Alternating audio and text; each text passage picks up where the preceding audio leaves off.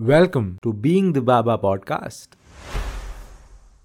Good morning, good afternoon, good evening, everyone, from wherever or whenever you're listening to this episode. The guest we have today on the show, uh, he's a podcaster, a father, a creative entrepreneur, obsessed with fitness, and a very well known name in the modern advertising landscape across the country. But even above all of this, I am super fascinated by his curiosity and quest for learning.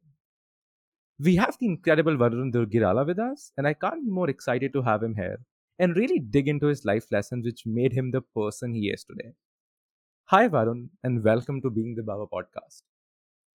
you know it, it's um it's funny that you said life lessons because um, i'm a person who likes to consume a lot of content around what you can learn from life um, kind of also helps me kind of reflect on my own life but um, i have a tendency to overcomplicate it so whenever someone says okay what do you like to look into for life lessons i'm always like there are too many things i look into for life lessons or what i actually spend more time doing is trying to figure out what do i focus on and what do we just kind of throw away Yeah, yeah, yeah. And I, and I think this episode is honestly just about to really understand your learnings, perhaps, and, and if you've been documenting your life lessons, really figuring things out, you know, maybe help us out. The question, just to begin things up, I think I want to ask a cliche one, but perhaps in a non cliche way. What's your story, Varun? And I'm not really looking just for the typical trajectory that a person tells, but more about what kind of character you were playing in your story. Like, what did you represent? And how did you become the person who you are today? so that's an interesting question right um interesting because I've always been this person who treats life like uh, you're in a movie. So there was even a time some of my friends and family will smirk if they hear this. I used to walk around with earphones and playing background music um, at one point of time in life because I used to really enjoy doing that. Just suddenly felt like the mood around changed. Uh, it kind of felt like you were in a movie because all we have missing is background scores. But um, I've actually played different things in life, but I feel mostly what I've tried to be is a person who is, for lack of a better term, an enthou cutlet um, I'm a person who loves to know things, loves to share stuff. I've been that way since I was a kid. Um, lost that midway somewhere during my adolescence. I just went through an entire phase of worrying that I was being judged for every single reason possible by those around me. Um, and eventually kind of got that back, right? I mean, when I got that back, I still continue to do that. So I've literally just been hoarding information in my head and, and now have a channel to put it out there. But uh, I'm the maybe not the postman, but I think I'm I'm trying to think of a better term than that. But that's the character I've played. I've always been that. That one character who will have the random facts, who will be able to add that extra bit in beyond what is traditionally known in something. But I think I've gone from a person who was doing that initially with total ignorance, because as kids we are ignorant of how the world looks at us, Hmm. um, to then being a person who's holding it all back, is holding it in my head Hmm. to now being a person who's very happy sharing it um, and not as worried about being judged. So I think that's how my characters evolved and that's how my trajectories evolved. Hmm. And what did you represent all this while? So I understood that you know you're playing a character, and uh, were there any instances wherein you know you represented certain values, certain ideas, certain thought processes along all of this journey that you've had as a character evolved? So, you know, whenever someone says character, right, my, my father's memory is um, a sticker used to be on my mother's cupboard. Um, it used to say that uh, good thing, you know, one of those things you get in, I, I, I'm pretty sure from an Archies gallery kind of a thing, because I remember there was a weird Care Bear teddy with a heart uh, along with that sticker on lovely Godrej cupboard. Good things happen to good people.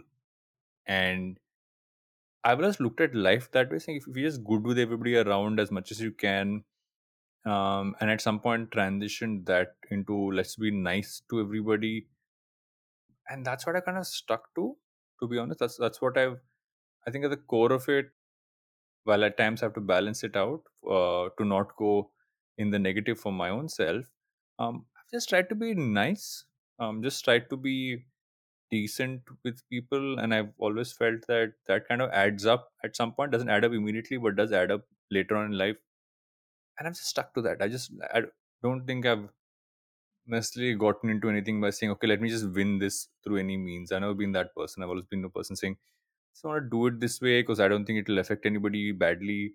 Um, yet I will hopefully get my way out of it. So I don't know if that answers your question, but that's the first thing that came to my mind is because I also get thing where, where people tell me I'm, I'm I'm a nice person, and then I feel really weird about it because I'm like, it's, it's great to be told you're nice, but if, if many people tell you you're nice, then you worry about the fact that are you doing it from a genuine place? Are you just doing this? So I, I get into that uh, piece a little bit, but I think that's important. That helps you balance it out because if you to- totally believe perception, then you can very easily become a person who is just doing it for validation and not for the right reasons.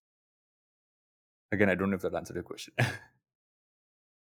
That's completely fine. I think, you know, you're talking about balance. I think I've been having this stance on balance, and, you know, everybody says that it's good to have balance in life. What's your stance on it? Like, in general, what do you think? What, what balance is all about, and what lies beyond it? so balance is a tricky thing, right? And I, and I don't, think that you can build a, a solid system of being balanced because it is innately human to not be in balance. Um, we react to stuff that happens around us, stuff that happens, stuff that happens to us, um, something which we consume, something which someone has said, um, and and and so on and so forth. So we are constantly living in a world where you're being thrown off balance. Um, so I think we're we're more in a, in a world of calibration, like you are reacting to what's happening and finding a way to stay stable.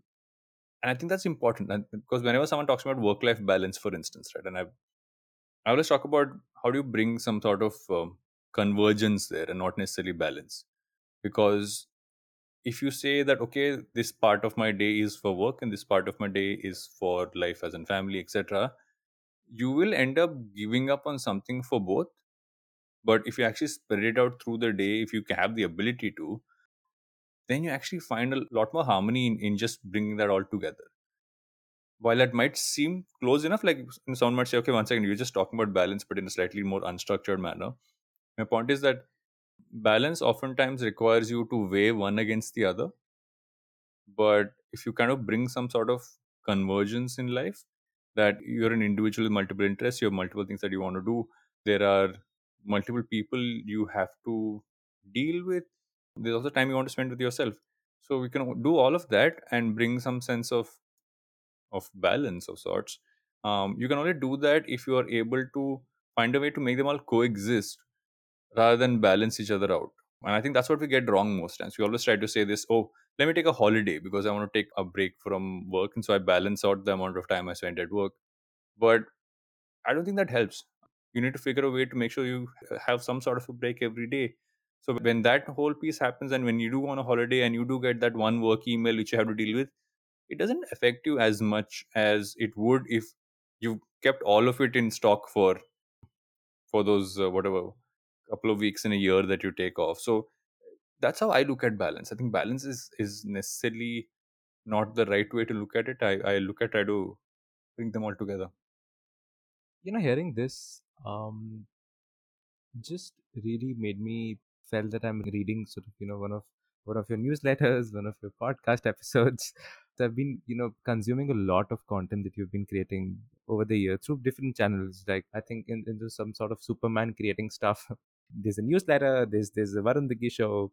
There's there's also something called as something around u- un- useless information, right? That, that that's different from Varun show. Yeah. So there's that. yeah so I, useless actually started off as a podcast last year eventually became the varun show and hopefully soon the varun show will have a a part of it which will be useless information i know it's contrived but um, i've just play, done it that way Oh, super cool. So yes, uh, you know, like I, I've been consuming a lot of content that you've been creating and putting it out, and and which brings me to this uh, reason, and you know that what is inspiring you to like what's that? You know, it's very evident that you have this quest for learning, Mhm. but what's inspiring you to consume and you know share and like what's attracting you towards this uh, learning? Like what's keeping you every single day motivated to learn? I've always liked to learn things. Realizes over the last few years that I've always enjoyed learning things. It's just that I was I never really enjoyed how many of these things were taught. So like I'm consuming a lot of science content lately, And I'm like, I was a science student. I did my engineering. I hated that entire period of it. And I'm like, if only I'd been taught this way, maybe, I mean, I, I don't know. I mean, I would have been a psychologist or something like that, or, or enjoyed neuroscience a lot more. Um, if and which I never had as subject though. So for me, it's always been curiosity, right? I'm a generally curious person. I like to know how things work. I like to know how people think. I've always enjoyed observing the world. So from the time I've been a kid, right, I've always been someone who's genuinely curious to observe the world and understand how it works. But I also don't necessarily work under a structure that is too rigid. And and I say that because oftentimes you are consuming different things at different places and they each have a way in which you should consume them they all don't fall under the same um, gambit, which is why I think through my life I've had my own issues with the way education generally happens.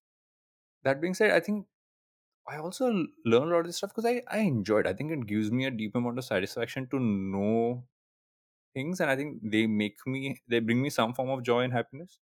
What's also always brought me a lot of happiness is sharing every single thing that I learn.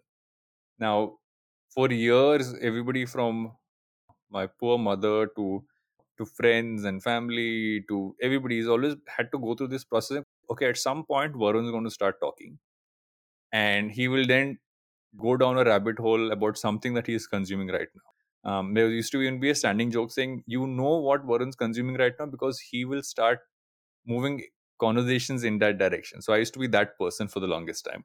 I've become better at listening and responding um, in recent years thanks to the podcast. So that's honestly driven me. But why I create so much content now is, you know, the internet is an amazing place if you understand the loop. The loop is basically that if you give value, you get value. And that loop is endless. Uh, It's, an infinite loop. So what I started to do first with advertising is dead was just sharing conversations. And if you look at that entire show whatever, close to 140 episodes now, it's always been about trying to understand different aspects of the space in which advertising, marketing, and business lie. And from that kind of came, that okay, there is still pieces which I learn which don't necessarily come under conversations, but let me try and share those as well, which is where the Varun Dugi show came in. Right, I'm just like literally sharing snippets of information which I'm consuming or learning from, and or learnings I've had from my life, and I share those over there. The newsletter came from the fact that I had just started working on a book, and I'm like, can I actually put content out there? How do people react to written content? So I, I also learn from the audience. The, the the loop isn't generally that you just share and, and somebody responds. It's what they respond like the data of how the response happens. It's the dm you will get. It's that brief if if sometimes even longer conversation you have with someone who's consuming your content. And from that you yourself learn as to what more people want to learn. And sometimes you get different angles to what you can even kind of put out like in many ways the varun Dugi show happened because of what people were asking me. People kept asking me to share stuff beyond what was happening on advertising is dead. And i'm like okay let me put that into a form which i already understand which is why that happened. Useless information happened because at the early days of lockdown i didn't want to talk business. I just wanted to have random conversations. So i pinged literally eight people who i knew will be very good at having random conversations recorded with all of them and the only rule was we will go into this, hit record, and figure out what you want to talk about. But you won't talk about the regular stuff. So you will not have Sorabh Pant talk about comedy as much as you hear him talk about cricket. You'll hear a Nikhil Chinapa talk about diving uh, over everything else that he's done, and so on and so forth. So you, even those, uh, and that's where I actually started enjoying conversations as a learning medium beyond what I was doing on advertising is dead because I was suddenly moving out of one space which was connected to what I do in, in my day job to a space I'm saying I'm connecting to everything which I'm interested in, and I'm generally uh, I'm thankfully interested in most things. So, and I have about I would say about ten other things which I'm super interested in, which I haven't even done any content on, um, which is something I've kept for a rainier day when I have more bandwidth. So yeah, and that's literally what drives me. What drives me is the fact that the more I share, the more I end up learning. So the question always is, how can you share more? But still be able to optimize time enough that you don't give up on the important stuff which is which is life right? Which is life beyond the content creation life beyond the work. There are a couple of nuggets in this conversation that you just put out, and I want to ask, you know, follow up questions on all of these. One is, I'm very curious to know a quick insight about your early days, you know, how did the glitch happen, and what made you go into from engineering to to a creative industry person? Like, what was, uh, if you could just sort of you know take us through who was that character during that time? You know, what Varun was playing during that time, and how did he actually stumble upon, you know, from engineering to creative? Second, about listening. So, you know, you mentioned that from all of these conversations that you've had uh, in advertising, it is, you know, and even beyond, that, that you've become a better listener. And I think everybody says it, like everybody says that, you know, you should be a better listener. But I want to really know what happens after that. What happens when you become a good listener? So these two questions. So the engineering one is interesting, right? I used to be a person who enjoy coding uh, from the time I was very young. Weirdly enough, the only time I'll ever mention marks is when someone asks me about this, and I'm like, you know, I never got below 99 in computer computer programming in my entire school life. Which is because I, enjoy, I to enjoy doing it, but didn't get into computer engineering because you also need to be good at physics and chemistry and math and all, which I was terrible at. But what I also enjoyed doing about it was to change things around. They asked me to write a very basic program back in school saying, tell the weather report where you press one, you get temperature, press two, you get whatever chances of rain, etc. I would also drop in stuff like an, a random ad that will come in, or a nugget that would come in, or like a safety warning that will be slightly funny. So always used to do those things. So by the time I hit engineering, and I didn't end up doing computers, I ended up doing mechanical because that's the option I had. It kind of killed that one aspect of science engineering which I enjoyed, which was not just the code, but the fact that you can use it for something really fun. And, and I kind of drifted, to be honest. I drifted a, a, quite a bit after my engineering. I just I worked in a call center. I, I worked as a PR promoter in, in a bunch of bars and stuff like that. But I'd always been interested in the media space. Like I've been obsessive about MTV and, and, and everything else uh, since I was a kid. Like I literally got a I always tell Chinapa this that I've gotten most of my information in the 90s from watching MTV Select. At some point, my mother said, Okay, you always have been interested in the media space. You are working a job which obviously is not scalable in the long term. Why don't you apply to a media school? I applied to a media school, ended up getting in, was Symbiosis in Pune. And um, from there, it kind of was slightly simpler trajectory. Um, worked at MTV, worked at Channel V. Me and Rohit were working together at Channel V. We were also best friends from college in Symbi. And um, music channels were going GEC. They were going, let's do serials and let's do, you know, maybe we'll obviously do reality TV, but a lot more serials and all those things are happening. And we were both also at that point where if we had stayed, we would have done well in the network. But we also said if you want to try something, now's the time to try it because we didn't have responsibilities, right? We just had to pay for ourselves. We didn't have to send money back to family. None of those things were there. So 2009, right after the the uh, financial crisis, the reasons for the name kind of came from that. People kept telling us it's a mistake. So, but we we, we just said, what's the worst that will happen? We'll have to go look for a job. We didn't really know what we were going to do. To be honest, we didn't intend to start an agency. We didn't even know how that side worked as much. We set out to start a production company because Rohit would direct because he was a promo director, ads, etc. He and I both knew how to edit. I knew how to produce I also could direct stuff, but my, my space was a lot more non-fiction, reality TV, etc. So we just set out to say, okay, let's see what we can get. Scrape through, honestly, the first year by doing random things. We've done the most random projects, from doing show reels of Bollywood celebrities who've gone to Hollywood to uh, creating logos for like a couple of grand and uh, promos for uh, Disney DVDs. Basically, pretty much anything we could get, we did. So we kind of paid the bills. But over time, what we kept trying to do was what more can we do that's fun in the digital space we would sell tech innovations we would do. We would try to add a little bit of fun in there what we've learned from uh, channel v and mtv into this. And over time as we did a lot of those and those activations and those videos etc kept doing well brands start to ask us if we want to do more if you want to actually do the strategy you want to do want to be the agency. And that's how we became the agency. But i think the earlier four four years we just figured a way to to wing it in terms of we looked at what the opportunity was in the market and we just figured a way to do something around that. Um, and we also were people who would consume a lot of content around what was happening globally. So we kind of knew what was happening in the states and look we're a year away from that happening here in india. So let's try pitching that here now. Uh, even if we didn't know how to do it. Um, so we we were pitching like the most random things like if you tweet to a certain Twitter handle, uh, a Nerf gun somewhere would fire onto a target, right? So play with tech like that. Do and so like basically a lot of fun random stuff, and over time that scaled and and as the team grew and as as as Pooja came in and a bunch of other people come in, they helped kind of bring some practices in place which were more prevalent in the larger agency space, and so it balanced it out.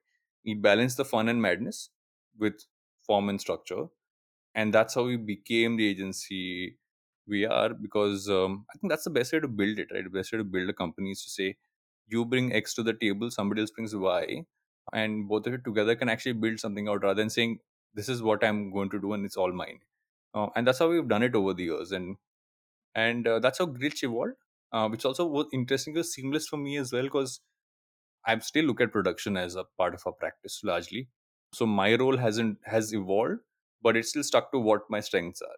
Rohit's continued to focus on creative, which is where his strengths are.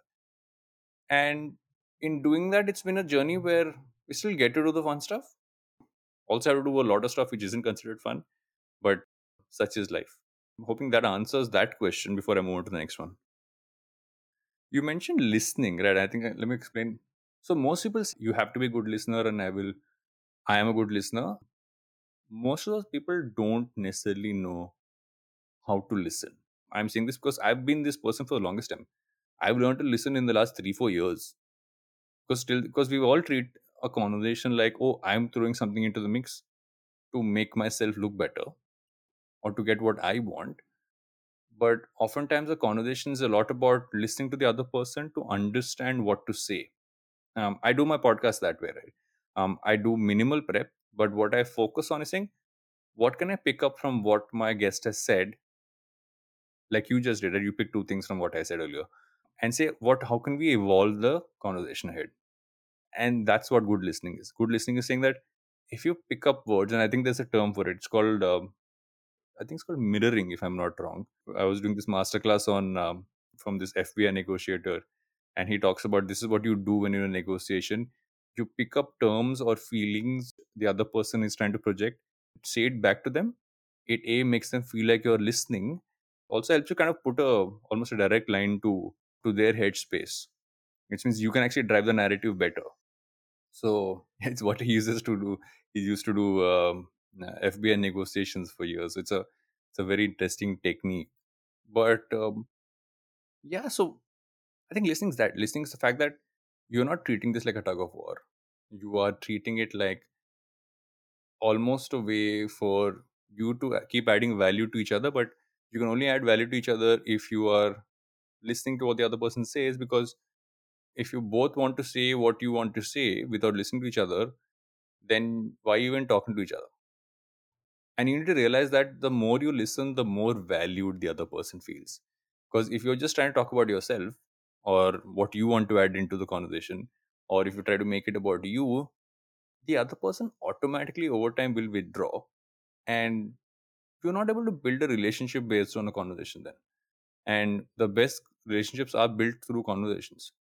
So once you realize these facts um, and these smaller pieces that's when you actually learn to value listening a lot more. And that's how i value it a lot more now. I love listicles as a concept. So if you were to just sort of, you know, give some listicles around what happens, what are the kind of impacts that a person can feel, not just professionally, personally, or conversation, but but on a very holistic and overall basis when they become a good listener. Any any particular thing that you want just you know, you know list out for us? so if you listen well at most times you will the obvious stuff is you pick up things which you would not be able to pick up if they were let's say in written form or if it's one directional in that sense right because when someone's saying it naturally and you are responding naturally there is also stuff that happens between the gaps because you understand tonality you will come to understand their their headspace and where they're coming from and and the more you do this the more you keep speaking to people and i've always enjoyed talking to as many people as possible because I feel that you come out of every conversation, even if it's the most mundane chat, with something that adds value to your life. So don't just look at it like a robo. Look at it like a human being. So you're not you- you're not a bot picking up information from a tweet. You are you're being human, and and humans understand emotion. We understand nuances of, of just how human interaction works. So look for those gaps. Um, you can only look for those gaps if you listen. When you notice that okay this person seems like they're uncomfortable with or or someone starts you know when someone starts shaking their leg you know that they're slightly nervous. It's some of those body tics you understand but you only understand these things by just constantly practicing how you can converse and the more you speak to people the more you notice these things this becomes muscle memory to you so then you start realizing that a lot more. Like i many times know when a guest of mine is nervous on camera or is nervous to talk about something. So you also then uh, learn how to put people at ease and once you put people at ease you will get a lot more from them. Like i to someone saying what do you not want to talk about? Right.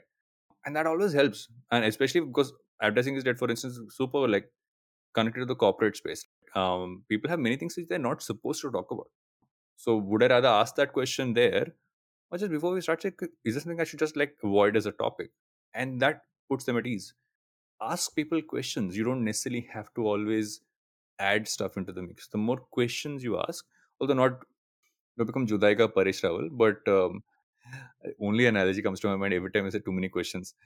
But it, that's the thing, right? You, you you have to ask questions. If you ask questions, that person feels like you're interested. If you ask too many questions, they, they you get irritating. So there's a line there. What you should also focus on is a conversation doesn't also have to be like like someone that said this to me the other day, saying, "Please don't make every conversation into a podcast." I said, "Fair. I will understand this. I get it." I was hanging with a couple of friends, and they said, "Don't don't start the podcast here. I'm like, I'm not starting about it. because you also have to learn brevity, right? You learn need to learn how to say things in a shorter span of time and uh, saying stuff not not not, shorter. There is a certain amount you should speak in any context. If you speak too much because you feel that's going to add to your own sense of whatever's in your head, you're actually putting the other person off or you're complicating things way too far. So I think if we just keep it simple, keep it how it needs to be, then the other person also feel, oh, I can contribute. I'm not waiting for my turn. I was once on a panel discussion which had four people, and the moderator spoke for 10 minutes. Then the first guest spoke for 15 minutes. Second guest spoke for 10 minutes. By the time it came to me, it was one hour panel. There was 10 minutes left. I spoke for 10 minutes and we were done. There's an example of a non conversational session. That was it because for me, a panel's always been about okay, what can you throw off what someone said? But here, if you could throw anything, you are done. I think that's the one thing we shouldn't do. We shouldn't all stick to our lanes. Oh, I want to. I came in here to say these things, and I'm done. Once you realize there's so much value to that that you can actually learn, also makes your job easier. To be honest, you don't have to do as much research. You don't have to think of 20 smart things to say. You don't have to um, also feel nervous about contributing enough if you'll keep listening, most times what you say is there in the statement the person's just said. Some thread of that there. So if you listen enough, then it makes your job a lot easier. I'm gonna pick a phrase you said, you know, something about being human and bots. I think uh, maybe I'm shifting a narrative to a different context, but I really feel what being human to you in today's age be like. To be human, to me, honestly, is to I, I'd put it in a few parts. One is to say that you need to be able to look at yourself the right way, in the sense that don't faff to yourself about what you can do, can't do, who you are. If you can be honest with yourself, that's where you start being human because I think it's an innate human trait to be able to be reflective and to be honest. We are also the the massively the flip of that where we can totally buy a narrative even though our mind somewhere is telling us this is not true. So we buy into our own nonsense many times but to be truly human you need to be able to be honest with yourself and you should also honestly be be empathetic to others. And i know empathy is thrown around a lot but i feel empathy as a term to you as a human being needs to mean that you do care. You know you care about things that are beyond yourself it doesn't mean i mean there are obviously many extensions to empathy but for me to be truly human if you care about those around you if you care about the people connected to you in your closer circle outer circle anybody who's a human being that's what makes you human right that's that's how we've survived and that's how we'll hopefully survive because we kind of figure a way to get things done together. We only figure a way to get things done together if we kind of figure a way to connect with each other. And um, so yeah, look inside, look outside, and those those are things that make you human. And we are honestly the only species known to us anyway. Uh, we like to believe we're the only ones who have an innate ability to to store conversation, to store information, and to retain knowledge beyond survival. Because you've got animals, most animals retain knowledge for survival, but we retain knowledge beyond what's needed for survival. And to innately keep doing that is what makes us human. There's this thing which um, Ryan Holiday a lot and uh, the stuff he puts on stoicism, and he says something. He said that you need to not read books that have just come out now. You need to read really old books because how else could can you have conversations with some of the greatest minds of the past? All you have to do is just pick up their book or pick up something they've said. I find that fascinating because, it, in the sense that you are storing your knowledge to pass it on to someone, and the more you can do that, the more human you are. Yeah, I've never thought it this way. We have two questions. Again, you know, looping in from what you said. One is I'm particularly interested in something which I ask a lot of people is that you know how this entire internet age have come up and uh, in just two decades or so, and maybe in fact I, I would like to believe in India, which has been few years, that we've been able to consume so much. Like I remember in 2012, I had a 2G phone and uh, it used to be so damn difficult for me to just watch an entire complete youtube video and today thanks to everything that have that has happened for good i mean i, I think i'm consuming things in seconds and so much of content are we ready for this as human species like you know not just asking as a country if you look from more a more 360 degree point of view a more on a holistic level uh, do you think are we ready as human species for this kind of consumption? This level of, of con- uh, content consumption? Yeah, like this level of content consumption, like things coming in every single. Because I like to believe that our brains have biologically pretty much same. I, I, might be wrong completely. What we were in 20, 2010. This is what like you know my thought process is, and I would love to sort of you know like would love for you to educate me on this. What do you think? Are we ready for this kind of consumption? more than ready i feel that do we need to consume so much um, i felt this because i consume a lot of very like hypocritical of me to saying this kind of person consumes too much content but it's something i've looked at a lot it's something which someone said to me recently uh, on an episode which actually hasn't come out yet. Uh, but what he said was um, whoever started consuming content last 10 years in the future we are going to be the case study for the positives and the negatives of how this has affected our headspace our own minds and our own world. Because the more the internet has moved uh, the more options it has thrown at us the more we've also been consumed by our phones and our laptops and everything we can do and not just for work right? We take a break from our work which is on our laptop to pick up our phone pretty much doing the same thing. But i do believe that over time the only way to do anything right it's like eating food right? Even if you're eating the healthiest of food if you eat too much it's not good for you. So in the same way you need to almost build your own system of how you consume content. Not just what but how like i used to read a book off the phone now i try to read a lot more physical books or if not just read on a kindle because I, I believe that also reduces the glare of it keeps away from the distraction of looking at every single notification I like to start my day without looking at my phone. Most days, I've I've been very bad at this for the last month. Although I did do religiously for about two months before that.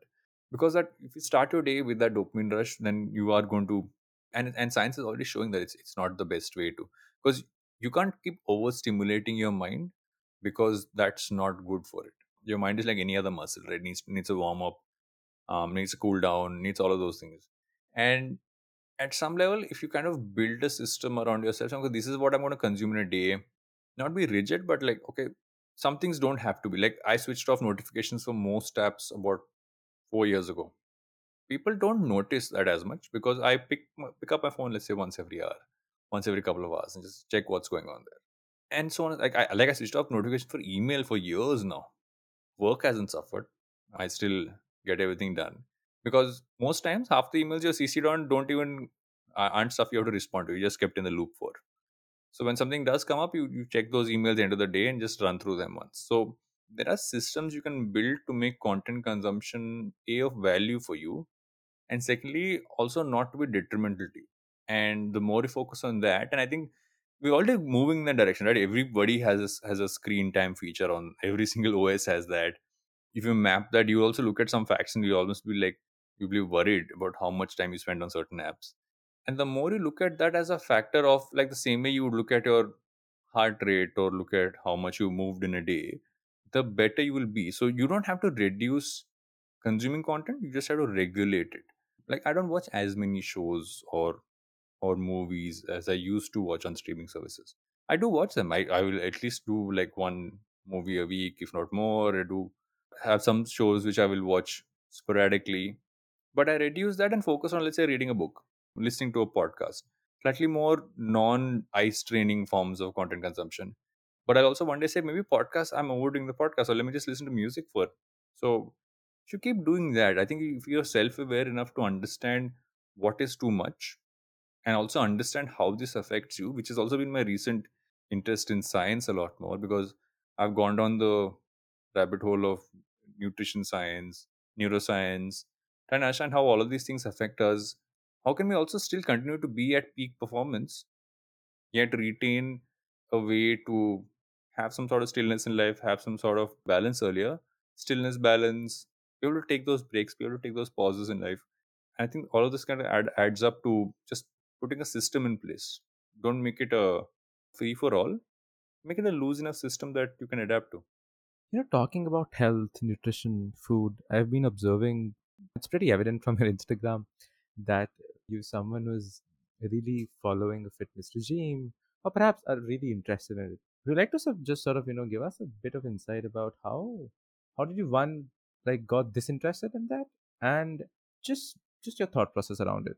So it's been a slow process for me. Um, I am what many people call a hard gainer, which is the fact that um, I find it easier to lose weight than it to gain it.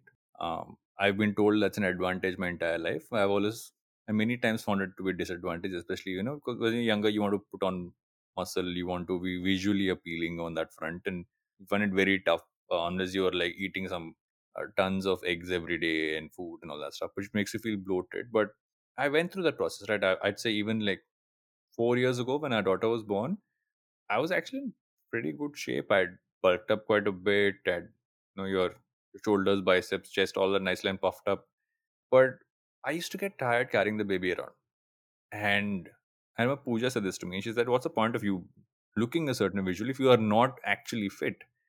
And I started researching a lot from that point, to be honest. It was one of those moments that happens to you and you kind of look into it and you think about it. And the more I discovered other forms of fitness, be it functional training, be it high intensity training, I also started there are different ways to do this. And at some point, you need to be comfortable to say, This is my body type, this is my body frame I don't have to look like a bodybuilder. I just need to be fit for life. And I've been doing that for the last many years. And the one thing I realized I've always kind of neglected, not because I eat unhealthy, but I just generally let things go, right? You want to have a biryani, one day you have a biryani. You want to eat a pizza, you eat a pizza. Um, I'm not an overeater, which is why I've been able to manage it. But now I'm even working on that. I'm working on, okay, how do I eat better, but yet not give up on things I enjoy? I enjoy having a drink occasionally. I don't think I want to give that up. I, I enjoy having something that's sweet. Are there alternatives I can try which are as fun? So the more I've done this, um, and also have this system, I, I forget who made this so this term. As I was building out something which I heard called the content family tree, which I think is a fabulous concept. The content family tree is basically you follow one person for their content, you notice their guests, the things they refer to, you look up those things, and you start consuming that content so you, you almost build yourself a family tree you also don't have to add every family member into it some things work some things don't and the more i've done that the more i've discovered so many resources to, for me to understand everything from like like i will not move to a plant-based diet but then i think i understand the schematics around it a lot better now. So the more i'm doing that and and the reason why my content on that space also has started to evolve is i'm like i can talk about what my workouts are but what if I start sharing stuff that can actually help you build a certain amount of science around how you live and also gives you a way to build your own framework for it, right? We all are different. in terms of our bodies. So we all need to figure systems that work for us that can still stay fit and still eat right and still not let go of the fun. Like I eat an ice cream quite quite often. I just found ice creams that have somehow don't have as much sugar, but yet taste as good. So you research that a little bit. You learn how to make smoothies. You do all of that stuff. So so my interest has been evolving from that sense. But if you start following a lot of at least mean because I'm a major podcast consumer, uh, the more you get into podcasts which focus on this area, you also start learning about the science around it. You learn about also what you historically have had but have never really understood. I think I understand theories behind yoga a lot more. You know, I was a certified practitioner at home because my, my mother's a certified yoga teacher. And she started telling me stuff for years, but I understand why certain things in yoga work the way they do. Just know how you need to breathe and how you need to do all of that. Because some of those basics are stuff we get wrong. We we get how we breathe wrong. We get how we walk wrong. We get how we need like just a simple fact that most of us for a weird, very weird reason haven't been taught about how to alkalize our bodies. It really helps how we digest food. So basically having like warm water and lime in the morning, which you always say ki old people need to have it. But if all of us just wake up uh, every morning and do that, it's like you're balancing out your gut. So yeah, so stuff like that. Again, if you realize it's a lot more information based. I'm not talking about saying I'm going to be a like I, I remember someone messaged me and said, Are you a trainer? I'm like, I'm not a trainer. Yeah. So so that happens. But um that's my interest level. But I love the fact that there's so much stuff in the past. I, I remember this episode, this guy I follow called Rich Roll, and, and I love Rich Roll's podcast, love his book. And I, I forget the guest's name, but he done a documentary on a certain tribe in, uh, I think, a Native American tribe, if I remember right. My recollections a little off on that. And he says that you run in the morning towards the sun because you're welcoming the sun, but what it also does you is gives you the kind of vitamins you need. And you don't run to a timer you don't run, run to your watch giving you data but you're running because that's the way to greet the day. So you're starting your day with that energy flowing into you.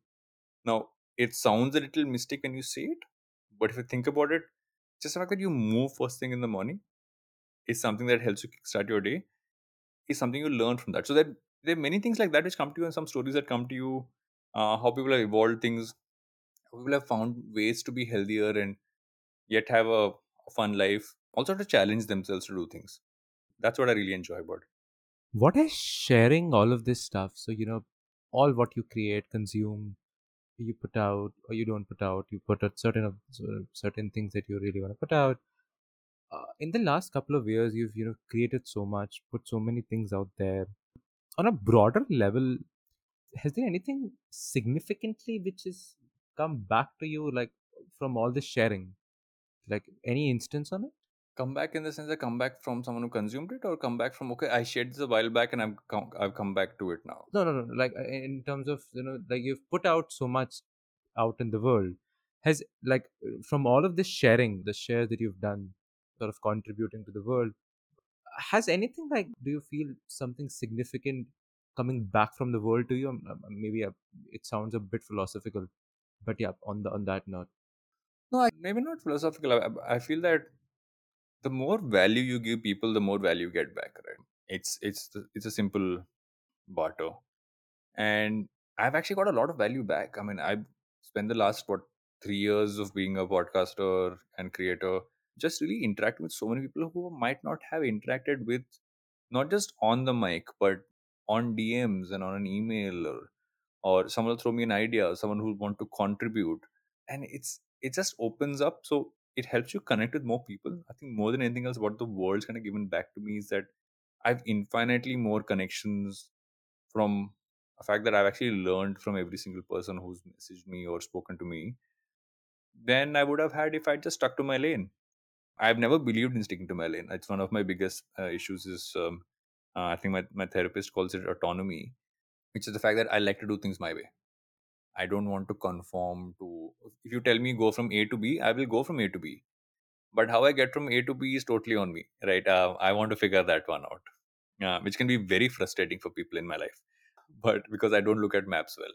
But uh, yeah, and, and I, I think that's the value, right? Is the fact that if you figure a way in, you discover rather your own way of giving the world some value, and the more value you give the world, that's also kind of your legacy, right? That's what you kind of leave behind. Like what survives you isn't necessarily going to be money and and, and all those other things like a house and all that stuff what survives you is what you've given the world and how they'll remember you and i think that's the most important part is that you hoard as much as you want for yourself which we all will and which all do but also consider that what you leave behind has to be of value enough to be remembered and not just like physical form. But i think to leave behind knowledge and leave behind learning and do you don't have to be the person who came up with it. Uh, if you're the person who could share it in the way that it reached more people then that just works. Like i actually follow that on my content uh, framework. Like if you if someone actually consumes all my content you will realize that i often repeat things and i don't repeat them in a different way. So i will write something in my newsletter let's say way back in jan that will show up on the varun Duggi show sometime in june july. It will eventually might even become a youtube video sometime in november december because not everybody is consuming everything but you almost build a funnel for yourself and say okay which ones did people really enjoy the most and you map that not just by data but by the comments by messages by perspectives. And then you just create more with that and and then somebody else will find it. So even if out of the 20 people who've seen it if even if like 5 have seen it before 15 are getting it for the first time. I think that's that's the way to do it is that you don't have to find something new every time. You don't have to create it yourself. Just find stuff that works for people and gives value to people and which you also enjoy it shouldn't be alien to you. And uh, keep sharing it. Like people ask me why don't i make finance related content or crypto content? I'm like i don't think i'm super interested in it. Um, i try to understand it myself. So one space. I'm slowly getting better at for myself because of how to manage my own finances and all that stuff. But i was like i don't know if i'm there yet to do it authentically to do it honestly as me actually consuming it. Once i do then i'll share it uh, and i think that's important to do You know, this actually brings me to towards perhaps the end of the show. You mentioned about legacy, and this is one of the favorite questions that I ask with all of my guests, and perhaps it's the actual intent of why I'm doing this in the first place. That if you were to put everything that you've learned, done, been on, created, consumed, as a legacy, perhaps in a phrase or a line, it could be incomplete, it could be complete. What legacy you are trying to create, and what what are you representing? i've always spoken about legacy right and I've, and it's evolved in my head over time there was a time i thought my legacy would just be glitch but at some point i think the legacy is generally that how many people can you connect with and not just have them learn from you but you learn from them and the deeper those interactions are that's really your legacy right? What do you leave behind? You leave back leave behind um, stuff that have been interactions stuff that you learned stuff that you shared. And honestly beyond that nothing else is tangible enough to survive time. I think no, i think knowledge and learning survives time. Everything else kind of changes like technology evolves the world with them especially with how the climate change and how the climate change piece is happening. You don't know how many of these things are going to be 10 years down the line. Forget like 50 60 years down the line but what will survive will be these things is that what you learned. And so which is why what you share as knowledge shouldn't just be time specific. It should be value specific. I think that's where true legacy lies. True legacy lies in sharing stuff that can almost stand the test of time. That's why i guess philosophy survives right? Philosophy survives because uh, no matter how far back something kind of happen, came up it still feels relevant because it still lives with human beings. How can you um, reboot something on an iphone might not be relevant let's say 10 years down the line because i guess that'll evolve into something else. But how do you find a moment of stillness? How do you figure a way to rather chronicling the, your process of figuring out how to be a good father? How do you figure a way to be a good partner and a good friend? And those things won't change in essence. They will just change in the scenario in which they exist. So i think that's legacy for me. My legacy is that what you leave behind is um, not just how people remember you but the things they remember having interacted with you about Super cool. And I think I would love to end the episode right here because I think there's a incredible value here. Now, before we end, end there's a bizarre question coming for you, which is actually one of from one of my uh, listeners. So we've put up a post and I got a couple of questions, but this one is I, don't know. I, found it a little fun. So he's Pranav, Pranav from Bangalore. He's asking, "Hey Varun, why is advertising dead, man?" Advertising is dead because content is everything. And the reason, I'm, okay, let me explain why the show is called advertising is dead. The show is called advertising is dead is because I honestly believe that the way things have has changed to what they are right now, and nothing defined it better than saying that there are things you will take from there, but those are things which are evolving into this new world. But it's not like how it used to be, which means that part has died. You have something new in its place. So advertising ha- is is dead because if if you this is not we're not in the Mad Men era. We are not in that space. You are dealing with a lot more technology than you ever did. You are you are more a tech company than you're a tech and creative business. You are not just a creative business. So I mean the list is endless, but largely why is advertising advertising is dead is because uh, everything's changed and advertising has evolved. It's almost like that the whole phoenix conversation, the, the, you know, burns and and gets reborn, and um, that's why it's dead. It's just something else right now. Super cool. That's it then. Thank you so much for your time, Varun. And it's been incredible. It's, it's amazing conversation. Loved it. Loved having you. And yeah, thank you so much. Thank you so much. Lovely conversation. I I, I love these kind of conversations which go deeper into these aspects. Thank you for listening. Stay tuned for more episodes.